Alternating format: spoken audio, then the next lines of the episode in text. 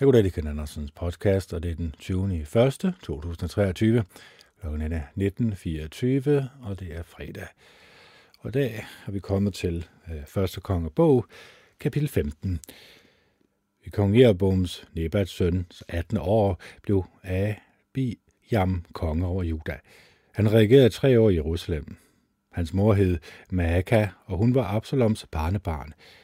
Han begik de samme sønder, som hans far havde begået før ham, og hans hjerte var ikke helt med Jehova hans Gud, som hans forfar Davids hjerte havde været.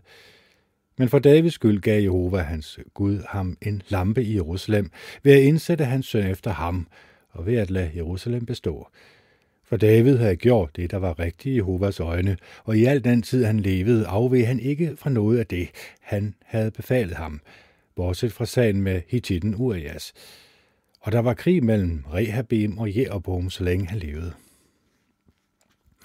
Resten af Abijams historie, alt hvad han gjorde, er nedskrevet i bogen med Judas og kongers historie. Der var også krig mellem Abijam og Jeroboam.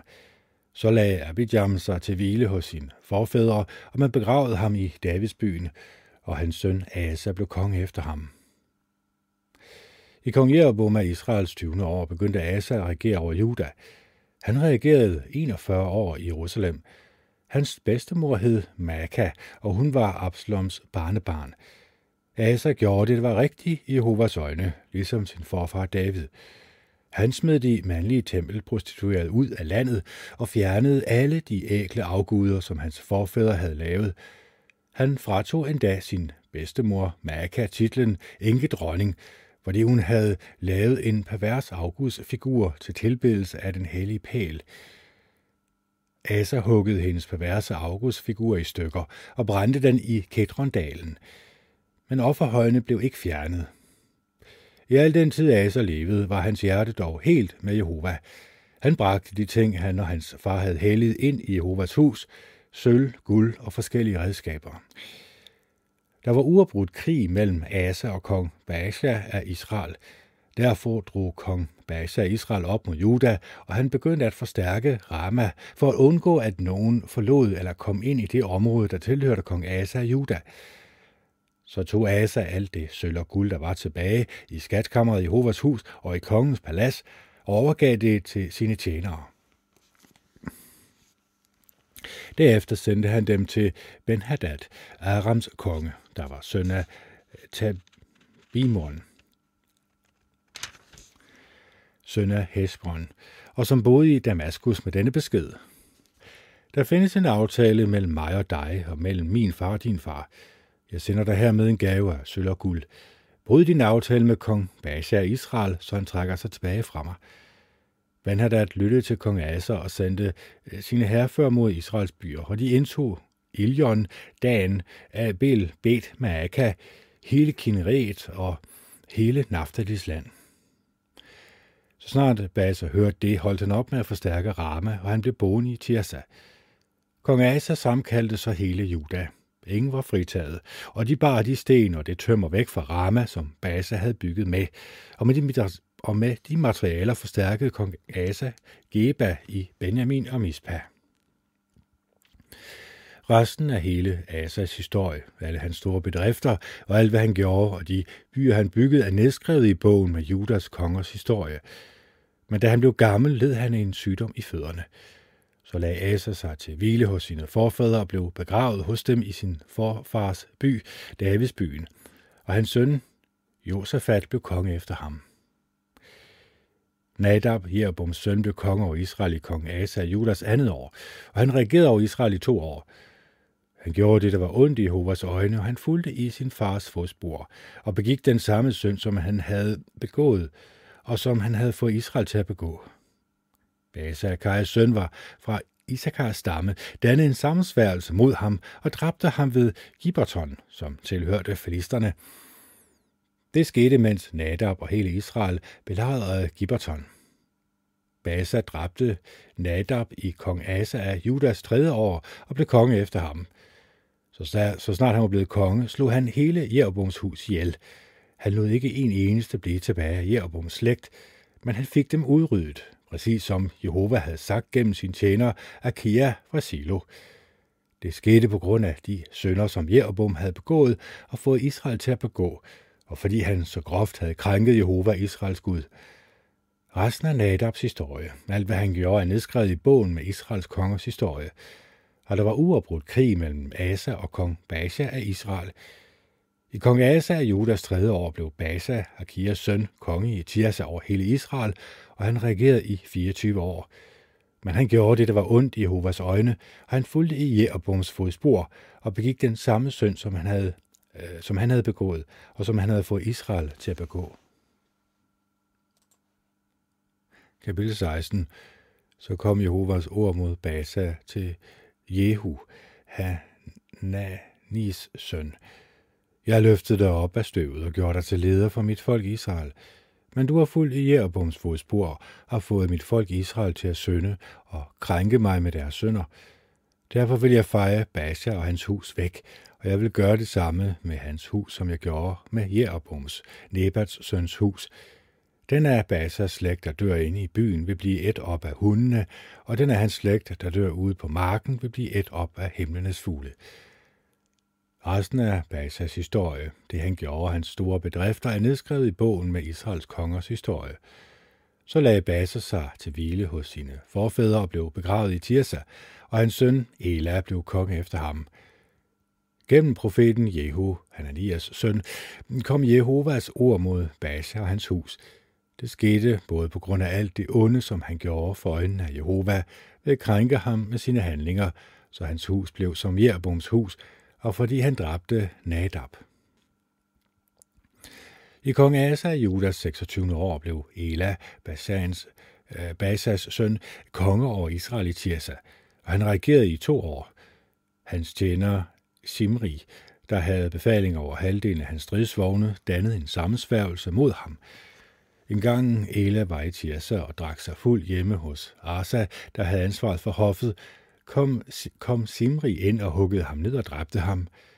Det skete i kong Asa i Judas 27. år, og Simri blev konge efter Ela. Så snart han blev konge og havde sat sig på tronen, slog han hele Bashas hus ihjel. Han skånede ikke en eneste mand, hverken blandt hans slægtninge eller hans venner. Simri tilindegjorde altså hele Basas hus, sådan som Jehova gennem profeten Jehu havde sagt i sit budskab mod Basa. Det skete på grund af alle de sønder, som Basa og hans søn Ela havde begået, og som de havde fået Israel til at begå. De havde krænket Jehova, Israels Gud, med deres værdiløse afguder. Resten af Elas historie, alt hvad han gjorde, er nedskrevet i bogen med Israels kongers historie. I kong Asa af Judas 27. år blev Simri konge. Han var konge i Tirsa i syv dage, mens herren belejrede Giberton, som tilhørte festerne. Soldaterne hørte, at der blev sagt, Simri har dannet en sammensværgelse mod kongen og slået ham ihjel. Samme dag i lejren gjorde hele Israel så herreføren Omri til konge over Israel. Omri drog op fra Giberton sammen med hele Israel og belejrede af Tirsa. Da Simri så, at byen var blevet indtaget, gik han ind i det bevidste tårn i kongens palads og brændte paladset ned over sig og døde. Det skete på grund af de synder, han havde begået, ved at gøre det, der var ondt i Jehovas øjne, og følge i Jeroboams fodspor, og på grund af den synd, han havde fået Israel til at begå. Resten af historien om Simri og hans sammensværgelse er nedskrevet i bogen med Israels konges historie. Det var på det tidspunkt, Israels folk blev delt i to. Halvdelen af folket fulgte Tibni, Ginats søn, og ville gøre ham til konge, og den anden halvdel fulgte Omri. Men de, der fulgte Omri, var stærkere end dem, der fulgte Tibni, Ginats søn. Så døde Tibni, og Omri blev konge. I kong Asa er Judas 31 år blev Omri konge over Israel, og han regerede i 12 år. I Tirsa regerede han i 6 år. Han købte Samaria bjerget af Shemer for to talenter sølv, og han byggede en by på bjerget. Byen, som han byggede, gav han navnet Samaria, efter Shemer-bjergets tidlige ejer. Omri gjorde det, der var ondt i Jehovas øjne, og han var værre end alle andre før ham.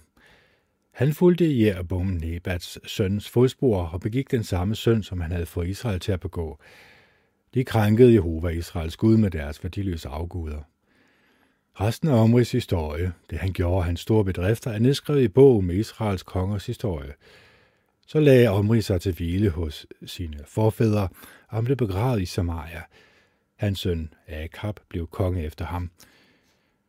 Akab, Omris søn, blev konge over Israel i kong Asa af Judas 38. år, og han regerede over Israel i Samaria i 22 år. Akab, Omris søn, var værre i Jehovas øjne end alle dem, der var før ham, som om det ikke var nok, at han begik de samme sønner som Jeroboam, Nebats søn, giftede han sig også med Jezabel, der var datter af Edbaal, Sidoniernes konge. Og han begyndte at tilbede Baal og bøje sig fra ham. Desuden opførte han et alter for Baal i det tempel, han havde bygget for Baal i Samaria. Akab lavede også den hellige pæl. Han gjorde mere for at krænke Jehova Israels Gud, end alle Israels konger før ham. Det var i hans dage, Betelitten, Hiel genopbyggede Jericho. Det kostede ham, Abiram, hans første fødte, at grundlægge den, og det kostede ham Segub, hans yngste, at sætte portene i, sådan som Jehova havde sagt gennem Joshua, Nuns søn. Kapitel 17 Elias fra Tisbe i Gilead sagde til Akab, så sandt Jehova Israels Gud lever, ham jeg tjener, der skal ikke komme duk eller regn i de kommende år, medmindre jeg siger det. Jehovas ord kom til ham. Forlad stedet her og gå mod øst og skjul dig i Keritdalen øst for Jordanfloden. Der skal du drikke af bækken, og jeg vil befale ravnen at sørge for mad til dig. Han gik med det samme og gjorde, som Jehova havde sagt. Han tog afsted og opholdt sig i Kiritdalen øst for Jordanfloden, og ravnene kom med brød og kød til ham om morgenen og om aftenen, og han drak af bækken. Men efter et stykke tid tørrede bækken ud, for der kom ingen regn i landet. Så kom Jehovas ord til ham. Tag afsted og gå til Serepta, som hører til Sidon, og bliv der. Jeg vil give en, jeg vil give en enke besked på at sørge for mad til dig. Han tog afsted og gik til Sirepta. Da han kom til byporten, så han en enke, som samlede brænde. Han råbte til hende, vær så venlig at hente mig lidt vand i et bære, så jeg kan drikke. Mens hun var på vej hen for at hente det, råbte han til hende, jeg beder dig, tag også et stykke brød med til mig. Til det sagde hun, så sandt Jehova din Gud lever. Jeg har ikke noget brød, kun en håndfuld mel i den store krukke og lidt olie i den lille krukke. Jeg vil samle et par stykker brænde, og så vil jeg gå ind og lave noget til mig selv og min søn. Når vi har spist, lægger vi os til at dø. Elias sagde til hende, du skal ikke være bange. Gå ind og gør, som du har sagt. Men lav først et lille rundt brød til mig af det, du har, og kom ud til mig med det. Bagefter kan du lave noget til dig selv og din søn. For Jehova Israels Gud siger, Melet i den store krukke vil ikke slippe op, og der vil ikke mangle olie i den lille krukke frem til den dag Jehova lader det regne på jorden. Hun gjorde, som Elias havde sagt, og både hun og han og hendes husstand havde noget at spise i mange dage. Melet i den store krukke slap ikke op, og der kom ikke til at mangle olie i den lille krukke, præcis som Jehova havde sagt gennem Elias. Senere blev den søn, som kvinden, der ejede huset, havde, syg, og hans sygdom blev så alvorlig, at han holdt op med at trække vejret. Så sagde hun til Elias, Hvad har du imod mig, du er den sande Guds mand? Er du kommet for at minde mig om min søn og slå min søn ihjel? Men han sagde til hende, Giv mig din søn. Så tog han ham ud af hendes favn og bar ham op i tagkammeret, hvor han boede, og lagde ham på sin seng. Han råbte til Jehova, Jehova min Gud, vil du også bringe ulykke over denne enke, som jeg bor som gæst hos, ved at slå hendes søn ihjel. Så strakte han sig tre gange hen over drengen og råbte til Jehova, Jehova min Gud, jeg beder dig, giv drengen livet igen. Jehova lyttede til Elias bøn, og drengen fik livet tilbage og blev levende. Elias tog drengen og bar ham fra tagkammeret ned i huset og gav ham til hans mor. Og Elias sagde, se, din søn lever. Kvinden sagde så til Elias, nu ved jeg, at du virkelig er en Guds mand, og at det, Jehova siger gennem dig, er sandt. Kapitel 18 Nogen tid senere i det tredje år kom Jehovas ord til Elias. Gå hen og træd frem for Akab, for jeg vil sende regn over jorden. Så gik Elias afsted for at træde frem for Akab, og der var streng hungersnød i Samaria. Akab tilkaldte i mellemtiden Obadja, som havde ansvaret for hoffet, Obadja var en mand, der havde dyb ærefrygt for Jehova. Dengang Jezebel udryddede Jehovas profeter, havde Obadja taget 100 profeter og skjult dem i to huler, 50 i hver, og sørget for brød og vand til dem. Jakob sagde nu til Obadja, gå gennem landet til alle kilderne og alle dalene. Måske kan vi finde nok græs til at holde heste og muldyr i live, så vi undgår, at alle vores dyr dør. Så fordelte de landet, de, til de skulle drage igennem imellem sig. Akab gik en vej, og Obadja gik en anden vej. Mens Obadja var på vej, kom Elias ham i møde.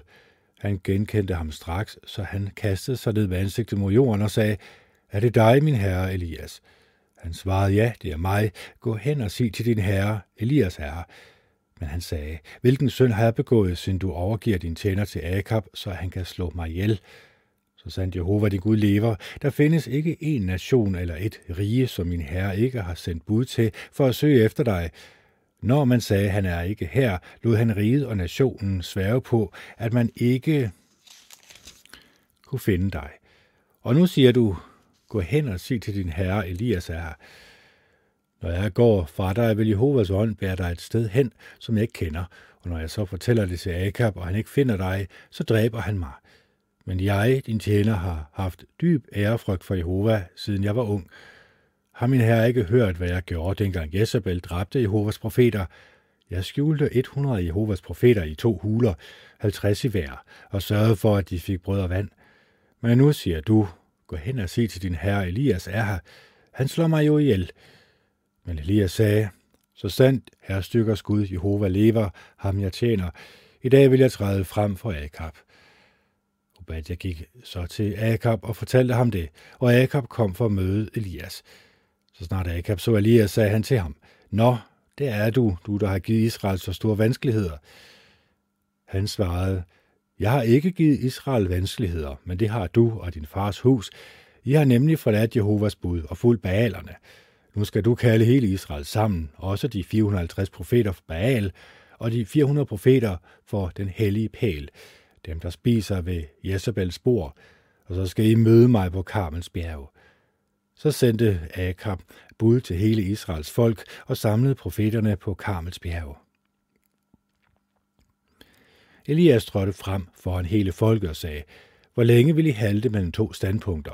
Hvis Jehova er den sande Gud, så følg ham, men hvis det er Baal, så følg ham. Men folket sagde ikke et ord. Så sagde Elias til folket, jeg er den eneste profet for Jehova, der er tilbage, men der er 450 profeter for Baal. Giv os to unge tyre. Lad dem vælge en af tyrene og partere den og lægge den på brændet, men de må ikke sætte ild til det. Så vil jeg gøre den anden tyr klar og lægge den på brændet, men jeg vil ikke sætte ild til. I skal påkalde jeres Guds navn, og jeg vil påkalde Jehovas navn, den Gud, der svarer med ild. Viser, at han er den sande Gud. Hele folket svarede, det lyder som et godt forslag. Elias sagde så til Baals profeter, vælg en af tyrene og gør den i stand først, for I er flest. Påkald så jeres Guds navn, men I må ikke sætte ild til det. Så valgte de en tyr og gjorde det klar, og de påkaldte Baals navn fra morgen til middag med ordene, Baal, svar os. Men der lød ingen stemme, og der var ingen, der svarede. De blev ved med at danse haltende rundt om det alter, de havde lavet. Ved middagstid begyndte Elias at gøre nar af dem og sige, råb højere, han er trods alt en Gud. Han sidder måske i sine egne tanker, eller også træder han af på naturens vegne, eller måske sover han og skal vækkes. De råbte så højt de kunne, og skar sig med dolker og lanser, som de havde for vane, så blodet flød ned af dem. De var i ekstase fra midt på dagen og frem til det tidspunkt, hvor aftenskunds offer bliver frembåret. Men der lød ingen stemme, og der var ingen nogen, der svarede. Der var ingen reaktion. Til sidst sagde Elias til hele folket, kom hen til mig. Hele folket kom så til ham. Så i stand satte han det alder for Jehova, der var blevet revet ned. Derefter tog Elias tolv sten, en for hver Jakobs søn og stammer. Det var til Jakob, Jehova havde sagt, dit navn skal være Israel. Af stenene byggede han et alter til ære for Jehovas navn. Så gravede han en rende rundt om alteret. Området var stor nok til, at man kunne tilså det med to ser korn. Han lagde brænde til rette, parterede tyren og lagde den på brændet. Så sagde han, fyld fire store krukker med vand og hæld det over brændofferet og brændet. Så sagde han en gang til, så gjorde de det en gang til. Han sagde, gør det for tredje gang. Så gjorde de det for tredje gang, og vandet flød rundt om aldret, og han fyldte også randen med vand. Omkring det tidspunkt, hvor man frembærer aftenskornoffer, trådte profeten Elias frem og sagde, Jehova, Abrahams, Isak og Israels Gud, lad det i dag blive kendt, at du er Gud i Israel, og at jeg er din tjener, og at det er på din befaling, jeg har gjort alt det her. Svar mig, Jehova. Svar mig, så dette folk kan vide, at du, Jehova, er den sande Gud, og at du ønsker at vinde deres hjerter tilbage. Så får Jehovas ild ned og fortærede brandofferet, brændede stenen og støvet, og selv vandet i randen slikkede det op. Da folket så det, kastede de sig straks ned med ansigtet mod jorden og sagde, Jehova er den sande Gud. Jehova er den sande Gud. Elias sagde til dem, grib Baal-profeterne. Lad ikke en eneste af dem slippe væk. Folket greb straks Baal-profeterne, og Elias førte dem ned til Kishonbækken og dræbte dem. Elias sagde nu til Akab, gå op og spis og drik, for jeg kan høre lyden af styrtregn. Akab gik så op for at spise og drikke, og Elias gik op til toppen af Karmel og krøb sammen på jorden med ansigtet mellem knæene. Så sagde han til sin medhjælper, gå op og se mod havet. Han gik op og kiggede, men han sagde, der er overhovedet ikke noget at se. Syv gange, sagde Elias, gå tilbage. Syvende gange, sagde medhjælperen, jeg kan se en lille sky på størrelse med en hånd stige op af havet. Så sagde Elias, gå, sig til Akab, spænd for stridsvognen, kør ned, så du ikke bliver opholdt af styrtregnen. Imens blev himlen dækket af mørke skyer, det blæste op, og regnen begyndte at styrte ned. Akab kørte videre og nåede frem til Israel. Men Jehova gav Elias en særlig kraft, og han bandt sin kjortel op om livet og løb foran Akab hele vejen til Jezreel. Kapitel 19 Akab fortalte Jezabel alt, hvad Elias havde gjort, og hvordan han havde dræbt alle profeterne med svær. Det fik Jezabel til at sende bud til Elias og sige, Lad guderne straffe mig hårdt, hvis jeg ikke inden denne tid i morgen sørger for, at du ender ligesom dem. Så blev han bange og løb for livet. Han kom til Beersheba, der hørte til Juda, og der efterlod ham og der efterlod han sin medhjælper. Han gik en dagsrejse ud i ørkenen og satte sig under en gyvelbusk og, bad om at, og han bad om at få lov til at dø og sagde, Jeg kan ikke mere, Jehova. Tag mit liv, for jeg er ikke bedre end mine forfædre. Så lagde han sig under gyvelbusken og faldt i søvn. Men pludselig var der en engel, som rørte ved ham og sagde, Stå op og spis. Han så op, og lige ved hans hoved var der et rundt brød, bagt på varme sten, og en krukke med vand – han spiste og drak og lagde sig igen. Senere kom Jehovas engel tilbage og rørte ved ham og sagde, Stå op og spis, for ellers bliver rejsen for meget for dig. Så stod han op og spiste og drak, og styrket af maden gik han i 40 dage og 40 nætter, indtil han kom til Horeb, den sande Guds bjerg. Der gik han ind i en hule overnattet. Så kom Jehovas ord til ham. Hvorfor er du her, Elias? Han svarede, jeg har ivrigt tjent Jehova, herrestykkers Gud.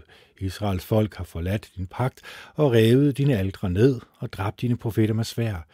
Og jeg er den eneste, der er tilbage, og nu vil de også slå mig ihjel. Men han sagde, gå ud og stil dig på bjerget foran Jehova. Og Jehova gik forbi, og en voldsom og kraftig vind kløvede bjerget og knuste klipper foran Jehova. Men Jehova var ikke inde i vinden. Efter at vinden kom, efter vinden kom der et jordskæl, men Jehova var ikke inde i jordskælvet. Efter jordskælvet kom der en ild, men Jehova var ikke i ilden. Efter ilden lød der en rolig og dæmpet stemme. Så snart Elias hørte den, viklede han ansigtet ind i sin embedsklædning og gik ud og stillede sig ved indgangen til hulen. En stemme spurgte ham, Hvorfor er du her, Elias? Han svarede, jeg har ivrigt tjent Jehova, herstyrkers Gud. Israels folk har forladt din pagt og revet dine aldre ned og dræbt dine profeter med svær. Og jeg er den eneste, der er tilbage, og nu vil de også slå mig ihjel. Jehova sagde til ham, Vend tilbage og gå til Damaskus' ørken. Når du kommer dertil, skal du salve Hasiel til konge over Aram. Du skal salve Jehu, Nimsis barnebarn til konge over Israel, og du skal salve Elisa, Shafats søn fra Abel Mehola til profet efter dig.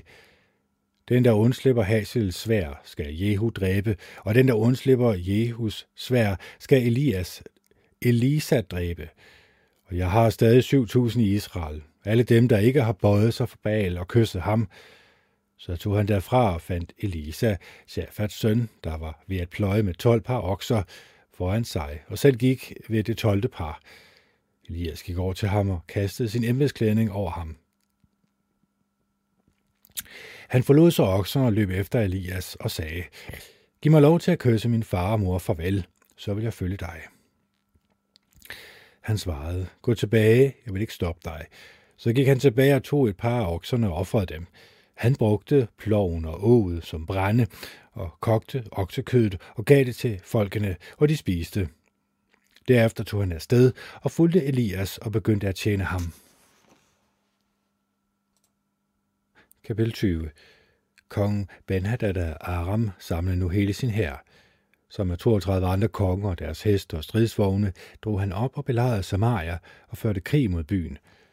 Han sendte bud til kong Akab af Israel ind i byen og sagde til ham, Benhadad siger, dit sølv og dit guld tilhører mig, og det gør de smukkeste af dine hustruer og dine sønner også.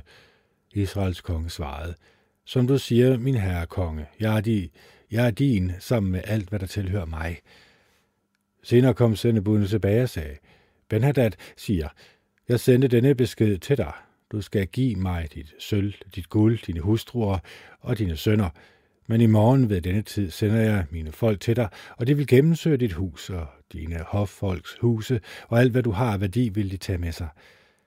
Så tilkaldte Israels konge alle de ældste i landet og sagde, det er tydeligt, at manden er ude på at bringe ulykke over os, for han har krævet mine hustruer, mine sønner, mit sølv og mit guld, og jeg afviste ham ikke.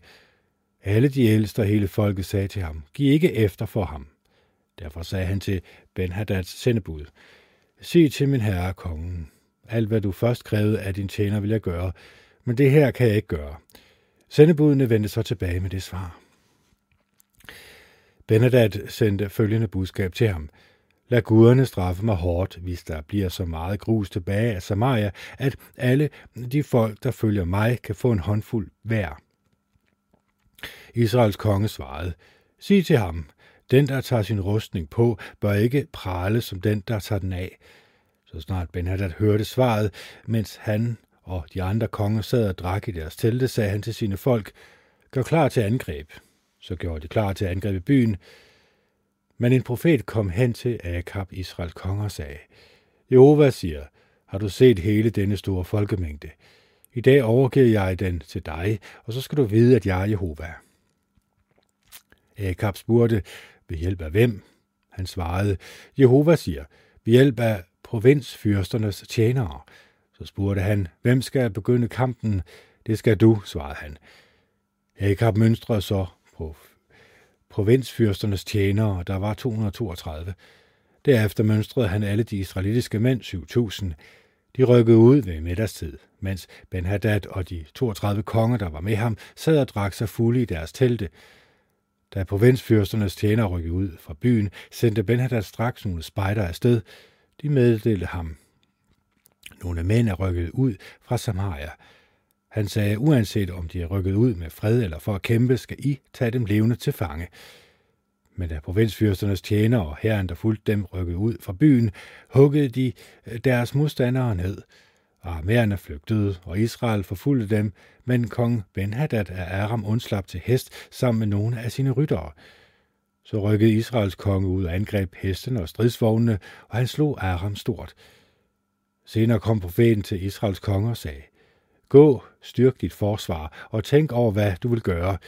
I begyndelsen af næste år vil Arams konge nemlig drage op imod dig. Arams konges folk sagde til ham, deres Gud er en bjerggud. Det var derfor, øh, de vandt over os. Men hvis vi kæmper mod dem på sletten, kan vi slå dem. Gør det desuden følgende. Sæt statsholderen til at lede herren i stedet for kongerne. Så skal du samle en her, der er lige så stor som den, du mistede, hest for hest og stridsvogn for stridsvogn. Lad os kæmpe mod dem på sletten, for så vil vi helt sikkert slå dem. Han lyttede til dem og fulgte deres råd. Næste år i begyndelsen af måneden mønstrede Ben Haddad armerende og drog op til Afek for at kæmpe mod Israel. Israelitterne blev også mønstret og fik forsyninger, og de drog ud for at møde armærerne. Da israelitterne slog lejr foran dem, lignede de to små gedeflokke, mens arméerne fyldte hele landet. Så kom den sande Guds mand hen til Israels konge og sagde, Jehova siger, fordi arméerne har sagt, Jehova er en bjerggud og ikke en sletternes Gud, vil jeg overgive hele denne store folkemængde til dig, og I skal vide, at jeg er Jehova. De lå i lejr over for hinanden i syv dage, og den syvende dag begyndte kampen. Israelitterne huggede 100.000 armeriske fodfolk ned på en dag, og resten flygtede til Afek og kom ind i byen. Men muren styrtede sammen over 27.000 af de mænd, der var tilbage. Benedat flygtede også og kom ind i byen, og han skjulte sig længst inde i et hus. Hans folk sagde til ham, vi har hørt, at Israels konge er barmhjertig. Lad os derfor gå ud til Israels konge med sækkelader om hofterne og reb om halsen. Måske vil han skåne dit liv. De gik så ud til Israels konge med sækkelad om hofterne og ræb om halsen og sagde, Din tjener Benhadad siger, Jeg beder dig, lad mig leve. Han svarede, lever han endnu?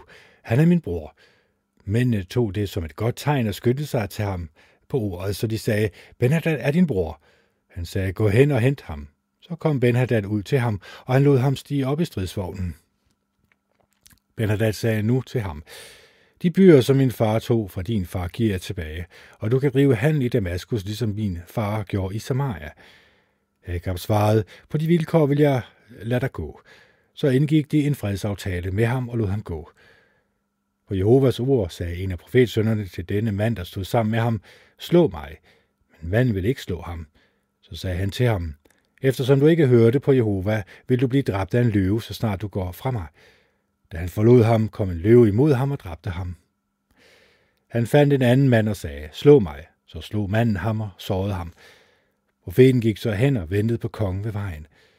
Han kom en forbinding over øjnene for ikke at blive genkendt. Da kongen kom forbi, råbte profeten til ham, din tjener var med i slaget, og en mand kom hen til mig med en fanger og sagde, bevog denne mand. Hvis han slipper væk, skal du bøde med dit liv for hans liv, eller betale en talentsøl. Mens din tjener havde travlt med det ene og det andet, var fangen pludselig væk. Israels konge sagde til ham, det skal være din straf, du har selv afsagt dommen. Så fjernede han hurtigt forbindingen fra sine øjne, og Israels konge genkendte ham som en af profeterne. Profeten sagde til ham, Jehova siger, eftersom du har ladet den mand slippe væk, som jeg har sagt skulle udslettes, skal du bøde med dit liv for hans liv, og dit folk for hans folk. Så tog Israels konge hjem til Samaria, misfornøjet og nedtrykt. Kapitel 21 Noget tid senere skete der følgende. Israelitten Nabot havde en vingård i Jezreel ved siden af paladset, der tilhørte kong Akab af Samaria. Akab sagde til Nabot, Giv mig din vingård, så jeg kan bruge den som køkkenhave, for den ligger lige op i mit hus. Så vil jeg give dig en bedre vingård i bytte. Eller hvis du foretrækker det, vil jeg betale dig, hvad den er værd. Men Nabot sagde til Akab, af respekt for Jehova kunne det aldrig falde mig ind at give dig mine forfædres ejendom. Så gik Akab ind i sit hus, misfornøjet og nedtrykt over det svar, Israelitten Nabot havde givet ham. Jeg giver dig ikke mine forfædres ejendom. Han lagde sig på sin seng med ansigtet ind mod væggen og nægtede at spise noget. Hans hustru, Jezabel, kom ind til ham og spurgte, Hvorfor er du så trist, at du ikke vil spise?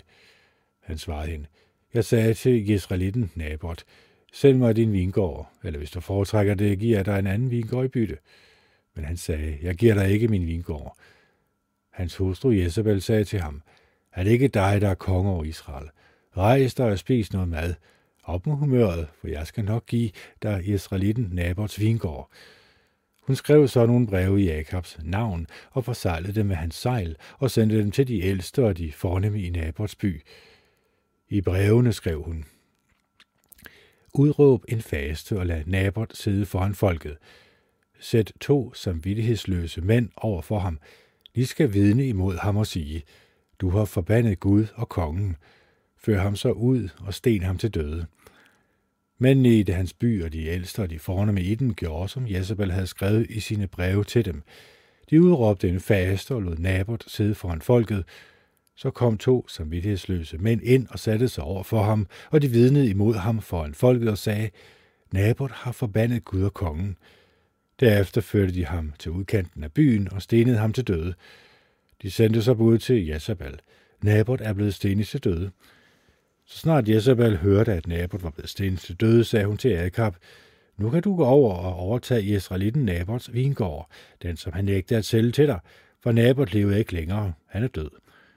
Så snart Akab hørte, at Nabot var død, rejste han sig for at gå ned og overtage Israelitten Nabots vingård. Men Jehovas ord kom til Elias fra Tisbe. Tag ned til Samaria og opsøg Akab, Israels konge. Han er i Nabots vingård, som han er gået ned for at overtage. Du skal sige til ham, det her er, hvad Jehova siger. Har du både myrdet en mand og taget hans ejendom? Og så skal du sige, Jehova siger, på det sted, hvor hundene slækkede nabors blod, skal hundene også slække dit blod. Agab sagde til Elias, min fjende, du har altså fundet mig. Han svarede, jeg har fundet dig, Gud siger, fordi du er besluttet på at gøre det, der er ondt i Jehovas øjne, vil det ramme dig med ulykke, og jeg vil fejre rent efter dig og udrydde alle mænd af Akabs slægt, også den hjælpeløse og den svage Israel. Jeg vil gøre det samme med dit hus, som jeg gjorde med Jeroboam, Nebats søns hus, og med Basas, Akajas søns hus, for du har gjort mig vred og fået Israel til at synde. Og om Jezebel har Jehova sagt, hundene skal æde Jezebel på Israels mark. Den af Akabs slægt, der dør i byen, vil hundene æde, og den, der dør på marken, vil himlenes fugle æde.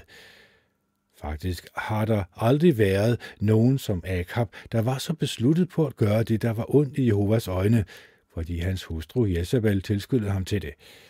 Han handlede desuden meget afskyeligt ved at vandre efter de ækle afguder, præcis som amoritterne havde gjort dem Jehova havde fordrevet foran israelitterne. Da Jakob hørte det, flængede han sit tøj og tog sækkeladet på sin krop. Han fastede, sov i sækkeladet og gik fortvivlet omkring. Jehova så kom så til Elias fra Tisbe. Har du set, hvordan Jakob har ydmyget sig over for mig? Fordi han har ydmyget sig over for mig, vil jeg ikke ramme ham med ulykke i hans egen levetid der vil ramme hans hus med ulykke i hans søns levetid. Kapitel 22 i tre år var der ikke krig mellem Aram og Israel. I det tredje år kom kong, kong, kong, kong Josafat af juderne til Israels konge. Israels konge sagde så til sine folk, er ikke klar over, at Ram og Gilead tilhører os, og alligevel tøver vi med at erobre den tilbage fra Arams konge. Så sagde han til Josafat, vil du gå med mig i krig med Viram og Gilead? Josafat svarede, jeg er som dig, mine folk er dine folk, mine heste er dine heste. Josafat sagde dog til Israels konge, man spørger først Jehova til råds. Så samlede Israels kongers profeter omkring 400 mand og spurgte dem, skal jeg gå i krig mod Ram og Gilead, eller skal jeg lade være? De sagde, gør det, og Jehova vil overgive byen til kongen. Josafat sagde så, er der ikke en af Jehovas profeter her? Lad os også spørge Gud gennem ham. Israels konge svarede, Josafat, der er en mand mere, som vi kan spørge Jehova til råds igennem. Men jeg hader ham, for han profeterer aldrig noget godt om mig, kun dårligt. Det er Mikaja, Jimlas søn. Men Josafat sagde, sådan må kongen ikke sige. Så kaldte Israels konge på en hofmand og sagde, skynd dig at hente Mikaja, Jimlas søn. Nu sad Israels konge og kong Josefat af Juda på hver sin trone, klædt i kongen i klæder, på tærskepladsen ved indgang til Samarias byport, og alle profeterne profeterede foran dem. Sitkia, Kenanias søn, lavede nogle af horn af jern og sagde, Jehova siger, med dem skal du stange armerne, indtil du har udryddet dem. Alle de andre profeter profeterede det samme og sagde, Drag op til Ramot Gilead, og det vil lykkes for dig, for Jehova vil overgive byen til kongen. Budbringeren, der var gået hen for at hente Mikaja, sagde til ham, Hør på mig, Profeterne har alle som en lovet, at det vil gå godt for kongen. Sig det samme som dem, og øh, lov noget godt. Men Mikaja sagde, så sandt Jehova lever, jeg vil sige det, som Jehova siger til mig. Han kom ind til kongen, som spurgte ham, Mikaja, skal vi gå i krig mod Ramot Gilead, eller skal vi lade være? Han svarede straks, drag derop. Det vil lykkes for dig, for Jehova vil overgive byen til kongen. Kongen sagde til ham, Hvor mange gange skal jeg få dig til at svære på, at kun at sige sandheden i Jehovas navn? Så sagde Mikaja, jeg så alle israelitterne spredt på bjergene, som får, der ikke har nogen hyrde. Jehova sagde, de har ingen herre, lad dem alle vende hjem i fred.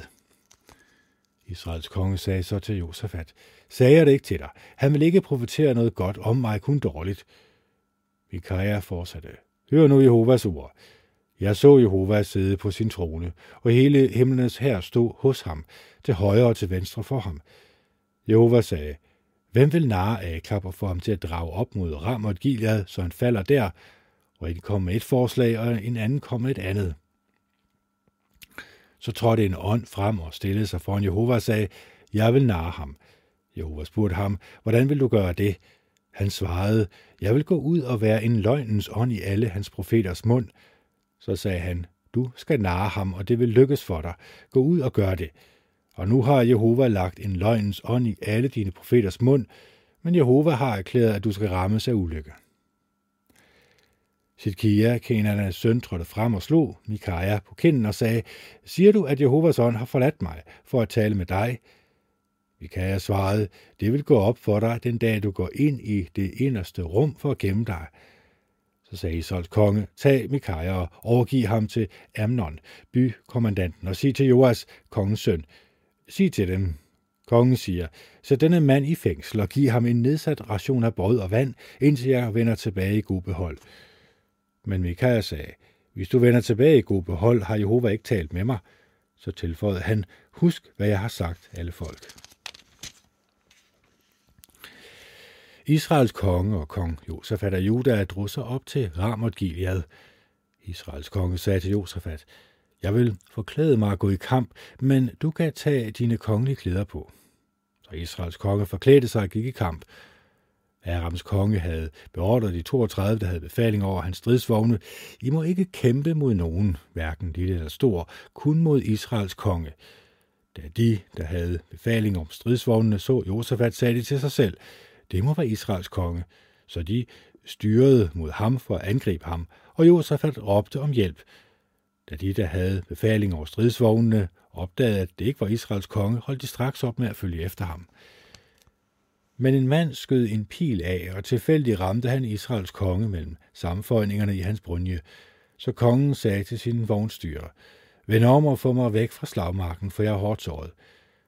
Kampen rasede hele den dag, og kongen måtte have hjælp til at holde sig oprejst i stridsvognen med ansigtet vendt mod armerne. Blodet fra hans sår løb ned i bunden af stridsvognen, og om aftenen døde han. Ved solnedgang gik der et højt råb gennem lejren. Hver mand til sin by, hver mand til sit land. Kongen døde altså. Han blev bragt til Samaria, og man begravede ham i Samaria. Da man skyllede stridsvognen ved Samarias dam, slikkede hundene hans blod, mens de prostituerede badede sig der, sådan som Jehova havde sagt. Resten af historien om Akab og alle hans bedrifter, og den elfenbenspalads og alle de byer, han byggede, er nedskrevet i bogen med Israels kongers historie. Så lagde Akab sig til hvile hos sine forfædre, og hans søn Akaja blev konge efter ham. Josafat, Asas søn, var blevet konge over Juda i kong Akab af Israels fjerde år. Josafat var 35 år, da han blev konge, og han regerede 25 år i Jerusalem. Hans mor hed Asuba og var datter af Silki. Han fulgte lige i hans fars Asas fodspor, uden at afvige fra dem, og han gjorde det, der var rigtigt i Jehovas øjne. Men offerhøjene blev ikke fjernet, og folket fortsatte med at bringe ofre og lade røgen fra dem stige op fra offerhøjene. Josafat holdt fred med Israels konge. Resten af Josafats historie, hans store bedrifter og hvordan han førte krig, er nedskrevet i bogen med Judas kongers historie. Han smed også resten af de mandlige tempelprostituerede ud af landet, dem der var tilbage fra hans fars Asas dage. Dengang var der ikke nogen konge i Edom, men en embedsmand fungerede som konge. Josafat byggede også Tarsis-skibe, som skulle sejle til Ofir efter guld. De kom ikke afsted, for de forliste ved Esko Geber. Det var dengang Akaja, Akabs søn, sagde til Josafat, lad mine folk følge med dine folk på skibene. Men det gik Josafat ikke med til. Så lagde Josafat sig til hvile hos sine forfædre. Man begravede ham hos hans forfædre i Davidsbyen, hans forfars by, og hans søn Joram blev konge efter ham. Akasia, Akasja, Akabs søn, blev konge over Israel i Samaria i kong Josafat af Judas 17. år, og han regerede over Israel i to år. Han gjorde det, der var ondt i Jehovas øjne, og fulgte i sin fars og sin mors fodspor, og i Jeroboams Nebats søns fodspor, ham der havde fået Israel til at synde. Han tilbad Baal og bøjede sig for ham, og blev ved med at krænke Jehova, Israels Gud, præcis som hans far havde gjort. Så det var afslutningen på første kongebog. Og det her, det er Ken Andersen signer off. Det er den 20. januar 2023 Klokken er 21.23, og det er fredag. Hej.